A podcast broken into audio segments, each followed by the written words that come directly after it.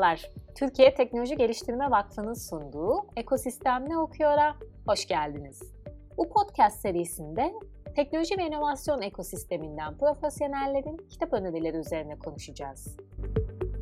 Ülkemizde özel sektörün teknoloji ve inovasyon faaliyetlerinin desteklenerek teknolojinin gerçek dünya ile buluşmasını hedefleyen, öğrenen ve öğrendiğini uygulayarak sürekli geliştiren birikimlerini zengin bir teknoloji geliştirme ekosisteminde ortak fayda için paylaşmayı misyon edinmiş bir vakıf TTGV. Herkese merhaba, ben TTGV'den Kübra. Bugün teknoloji ve inovasyon ekosisteminin ilgisini çekebilecek bir kitap üzerine konuşmak için Exnovate Fellow adayı Mehmet Batuhan Süngü ile birlikteyiz. Batuhan merhaba, hoş geldin. Merhabalar, hoş buldum. Bugün Ankara'da hava şartları epey bir olumsuz. Biz de uzaktan bir bağlantı gerçekleştirdiğimiz için umarım sesimizde bir aksama olmaz diyorum ve davetimizi kabul ettiğin için bu podcast'te zaman ayırdığın için teşekkür ediyorum. Ne demek rica ederim. Ee, Batuhan sen Exomet Fellow adayı olduğun için biz TTGV ailesi olarak e, seni gayet yakından tanıyoruz aslında. Ve programı tamamladığında bir fellow olarak TTGV ile olan ilişkinin daha uzun yıllarda devam edeceğini, süreceğini tahmin ediyorum. Senin ilk kez bu podcast vesilesiyle tanışacak olan insanlar için Mehmet Batuhan Süngü kimdir? Bunu senden dinleyelim isterim öncelikle. Tabii böyle kendimden bahsedeyim hızlıca. Ben işletme mühendisliğinden mezunum. Aslında hı hı. kariyerimde de bir fintech ürünü geliştirerek başladım. E, Bali adında bir girişimimiz vardı. Burada Koç Üniversitesi ve Kotyapı Kredi Programı'nda aslında hı hı. kullanıcıların farklı bankalardaki hesaplarını bir araya toplayan bir fintech ürünü geliştiriyorduk. Ama bunu regülasyonlar sebebiyle e, park ettik diyebilirim. Daha sonrasında ben Smart Network'e katıldım. E, Smart Network'te aslında inovatif şirketlere ve girişimcilere mobil ve web ürünleri tasarlayan bir firma. Ben burada hem mockup tasarımları gibi bir product owner şeklinde çalıştıktan sonra eczacı başına geçtim. Eczacı başında da keza e, hem içerideki kurum içi girişimcilik programları, açık inovasyon programları, içerideki ürünümüz Element ve eczacı başının e, bir CVC'si vardı Momentum isimde. Orada görev aldım. İşte burada hem Türkiye'deki önemli scale-up ürünlerinin yatırım süreçlerinde hem de kurum içi girişimcilerin içeriden yatırım alarak dışarıya çıkmalarına destek oldum. Ardından da son bir senedir Goin'deyim. Goin'de hem kurumların e, yeni ürün ve e, servis geliştirmelerine destek oluyoruz. Hem de içeriden çıkarttığımız ürünler mevcut. Bu ürünlerden bir tanesi InnoDash. Aslında ismi Innovation Dashboard'dan geliyor. Ben de bu ürünün aslında e, ürün yönetimini yapıyorum diyebilirim. Aynı zamanda senin de bahsettiğin gibi e, Xnovate Fellows adayıyım bu senede. Evet. E, çok keyifli olduğunu düşündüren deneyimler. Teşekkür ederim anlatımın için. Peki bugün teknoloji ve inovasyon ekosistemi için öneri mahiyetinde bir kitap hakkında konuşacağız seninle. Hangi kitabı getirdin? Hangi kitabı belirledin bugün konuşmak üzere? Bu kitabın yazarı, yayın evi, künyesine aynı bilgileri senden öğrenebilir miyiz? Ben bu yayın için Adam Grant'in orijinaller kitabını belirledim. Bu kitabı Modus Kitap Yayın Evi 2017 senesinden beri hı hı. basıyormuş. E, bugün orijinalleri konuşacağız beraber. Harika. E, neden harika diyorum? Şu sebeple e, bu seride bir yazarın ikinci kez bir kitabını konuşmak beni mutlu ediyor. Geçen yılda TTGV ne okuyor başlıklı bir podcast serimiz vardı. Bu seri kapsamında da TTGV çalışanlarının önerisi olan kitaplar üzerine konuşuyorduk. Yine Adam Grant'in Vermek ve Almak kitabını konuşmuştuk. E, Exnovate programından sevgili Seten Akdeniz anlatmıştı o kitabı bizim için. Bu arada bu podcast'ın linkini de açıklamaya ekledim.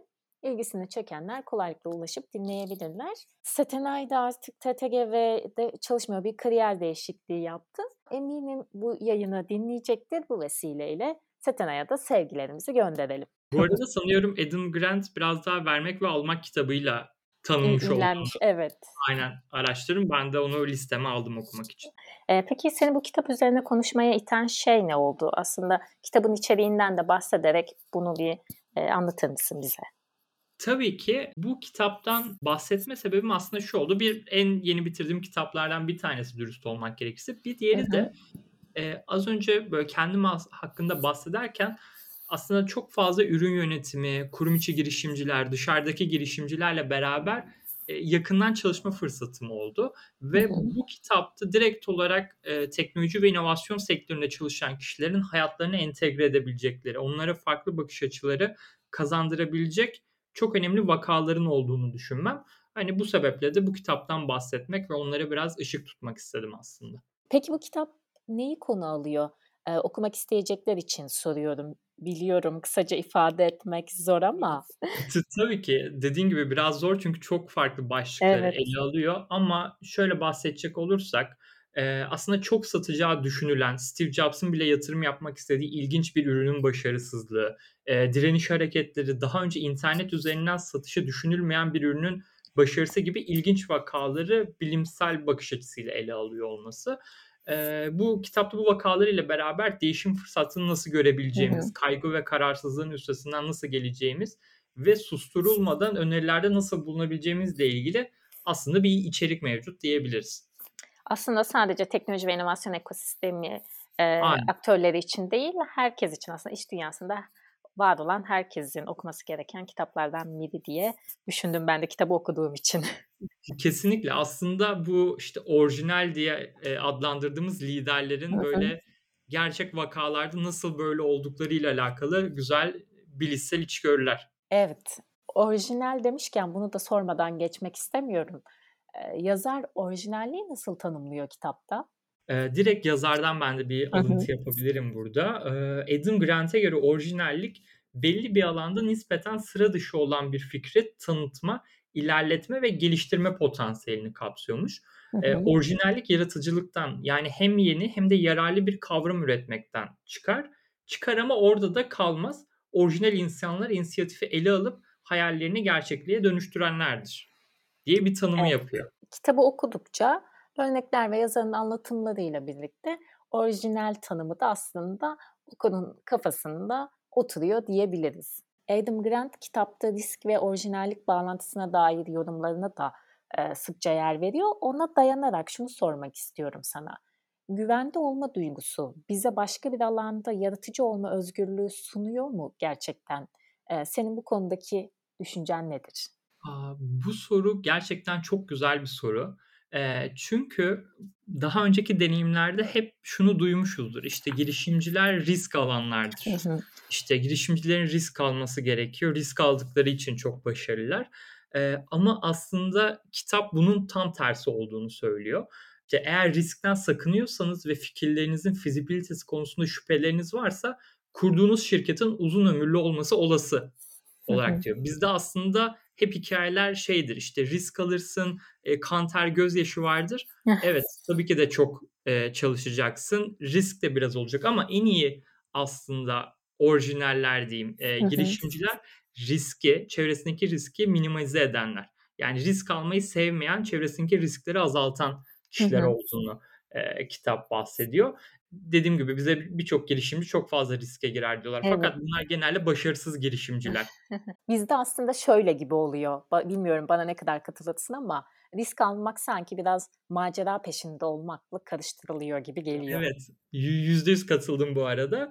Ee, hani başarı öykülerine konu alan girişimciler çok risk alanlar değil aslında e, sosyal onu hiçe saymak da kendi yolunu çizen orijinallerin ayırt edici bir özelliği değilmiş. E, bunu aslında iki tane de böyle güzel örnekle şey yapıyor, besliyor yazar. E, işte Larry Page ve Sergey Brin'i biliyoruz. Google'ın aslında kurucu ortakları ve Google'ı kurarken e, bu iki kurucu ortak da Stanford'daki doktora programlarını aslında bırakmak istemiyorlar. Yani Google'ı hatta birilerine e, erken aşamada vermeyi ve kendi doktora programlarını devam ettirmeyi istiyorlar. Ama Google'dan gelen çekiş çok fazla olduğu için daha sonrasında buraya yönelme kararı alıyorlar. Keza Apple'ın diğer kurucu ortaklarından Steve Wozniak Apple kurulduktan bir sene sonra bile hala başka bir şirkette maaşlı olarak e, çalışıyor ki ne zaman Apple iyi bir scale'e geldiği zaman değiştirme kararı alıyor. Bu sebeple başarılı girişimciler aslında sezgilerinden daha çok mantığına göre hareket eden, riski en aza indiren kişiler diyebiliriz. Hı hı. Ee, şimdi bu yayın için hazırlanırken e, bir ben de podcast'i normal hayatımda da çok dinlerim, severim özellikle yolculuk esnasında hı hı. podcast dinlemeyi. Nilay örneğin de bir podcast serisi var Nasıl Olunur mutlaka biliyorsundur hı hı. sen de. Orada Bülent Ortaçgil'in e, podcastini dinlemiştim. Aslında hı hı. çok sektör dışından bir örnek olacak ama önümüzdeki günlerde de bu yayının olacağını bildiğim için direkt bu kitapla ilişkilendirdim. Yani aslında orijinallikle ilişkilendirdim Bülent Ortaçgil'in hikayesini. Hı hı. O da e, bir kimya mühendisi aslında ama bir taraftan müzik yapıyor ve müzikten para kazanmayı hiç düşünmediği için yani hayatını kimya mühendisliğiyle hatta bir dönem pizzacı açıp e, pizzacı işleterek kazandığı hmm. için müzik kısmında çok daha üretken oluyor. Sürekli üretiyor, sürekli üretiyor ve para kazanma derdinde olmadığı için günün sonunda çok başarılı bir müzisyen olmayı başarıyor. E, kitapta aslında üretkenlik ve orijinalliği de çok karşılaştırdığı ve konu aldığı için yaşayan önemli sanatçılardan da aslında bir orijinalimiz var diye düşündüm. Bunu paylaşmak istedim. Bu çok güzel oldu. Kitapta hatta e, kurbağayı öpmek diye evet. niteliğe giden yolun nicelik olduğuyla alakalı tam bununla ilgili bir örnek de vardı. Bence çok güzel oldu eklemen. Ee, yazar dördüncü bölümde de e, bize Mark Twain'in yarın işini asla bugün yapma alıntısını da vererek stratejik erteleme konusundan e, bahsediyor. Stratejik ertelemenin yaratıcılığa olan etkisinden e, bu konuda alan açmasından bahsediyor ama biz hep şöyle öğrendik. İşte çocuklara ödevini asla son güne bırakma dendi. Bize sınava son gün çalışılmaz dendi. Bir iş deadline'ından çok önce teslim edilmelidir dendi vesaire bu konuda örnekler çoğaltılabilir. Ee, yazar bu yaygın düşünce kalıpları her zaman doğru olmayabilir diyor. Sen Adam Grant'in bu konudaki düşüncesinden bahseder misin bize biraz? Tabii ki yazar da şundan bahsediyor aslında. Ee, eski Mısır'da bu ertelemeye denk düşen iki tane farklı fiil mevcut. Bunlardan biri tembellik, diğeri de aslında doğru olan zamanı kollamak anlamına geliyormuş. Hı hı. Ee, işte çocuklara ödeve ertelememesi gerektiği, işi deadline'ından önce teslim edilmesi gerektiği gibi algılar sanıyorum yani çocukların daha sorumluluk bilinci düşük olduğu için e, onlara o sebepten e, söylenen e, hı. durumlar. E, ancak e, kitaptaki kitapta özellikle orijinal insanların bu ikinci kısma odaklandığını görüyoruz. Mesela Da Vinci Mona Lisa tablosunu tamamlamayı e, sürekli olarak ertelediğinden bahsediliyor ama e, Da Vinci'nin bunu yapma sebebi hani onun böyle dinlenmek istediği ya da böyle hafif tembellik yaptığından dolayı değil. Bu tabloyu bitirmek için aslında optik alanında çalışmalar ve deneyler yapıyor olması. Yani e, bu bizim iş hayatımızda da mesela olabiliyor. Bazı işi son güne bırakıyoruz deadline'la ama bir gün kala gönderdiğimizde bile harika bir proje çıkartabiliyoruz. E, bunun sebebi şu aslında o deadline gelene kadar biz beynimizin bir tarafında işi yapıyor oluyoruz. Yani biz aslında işte diyelim ki 7 günlük bir işimiz var. 6 gün boyunca dinlenip son gün değil. Hı hı. O 6 günde nasıl yapabileceğimizle alakalı bir taraftan düşünüp daha sonrasında tek bir günde aslında tamamlayıp iyi bir iş çıkarabiliyoruz. Ee, bununla ilgili bir örnek daha var kitapta. O da Martin Luther King'in bir örneği. Ee, bildiğiniz gibi King eşitlik, insan hakları ve özgürlük mücadelelerinde hala çok önemli birisi. Onun da Bir Rüyam Var adlı çok önemli bir konuşması mevcut. Evet. O konuşmayı yaparken e, King'i canlı olarak 250 bin televizyonda ise milyonlarca kişi aslında izliyor. Ve bu konuşma bir hala günümüzde efsane bir konuşma olarak Kesinlikle. yer alıyor. Peki hani King aslında bu yazıyı bu arada son güne bırakıyor ve yazıyı son gün yazıyor.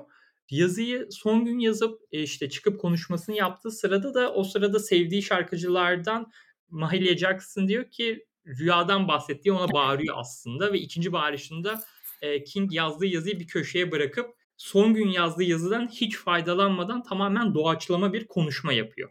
Ve bu konuşma e, işte dediğim gibi efsanevi bir konuşma haline dönüyor. Peki bu nasıl oluyor aslında? King o konuşmayı yapmadan önce e, yaklaşık 450 bin kilometre yol yapıyor ve aynı sene içerisinde 350'den fazla konuşma yapıyor. Ve o yazıyı son gün bile yazsa o konuşmayı yapana kadar her gün acaba bu yazı nasıl olmalı diye üzerine düşünüyor. Bu sebepten ötürü o içerisinde elde ettiği deneyim ve birikmişlik e, aslında son gün yazsa bile ve yazdığı yazıdan faydalanmasa bile harika bir iş ortaya koymasına sebep oluyor. Aslında yani şimdi asla bugünden yapma alıntısı derken biz Eee, işte, dediğim gibi 6 gün boyunca aslında çalışıyoruz ama son gün birleştiriyoruz. Aynı King'in yaptığı gibi. King o güne kadar 350'den fazla aynı sene konuşma yapıyor. Eee, zaten bir bilgi birikimi olmuş oluyor o konuşmayı yaparken. Yazar bu konuda kitapta Da Vinci'den de bir alıntı yapıyor, değil mi? Eee, dahiler bazen en çok kişi en az çalıştıklarında başarırlar. Çünkü zihinlerinde icatlar yapar, kusursuz fikre biçim verirler diye. Eee, bu aslında sanat dünyasında galiba çok yaşanan, çok deneyimlenen, var olan bir şey ki benim eee, en çok aklımda kalan örneklerden biridir bu. Mesela Yaşar Kemal, hani, çok bilinen bir özelliği değil sanırım ama eee, bütün kitaplarını, neredeyse bütün kitaplarını, öykülerini yürüyerek yazan bir insan. Sürekli, eee, uzun yürüyüşler yapıyor. O yürüyüşler esnasında zihninde o olay örgüsünü kuruyor, öyküyü yazıyor.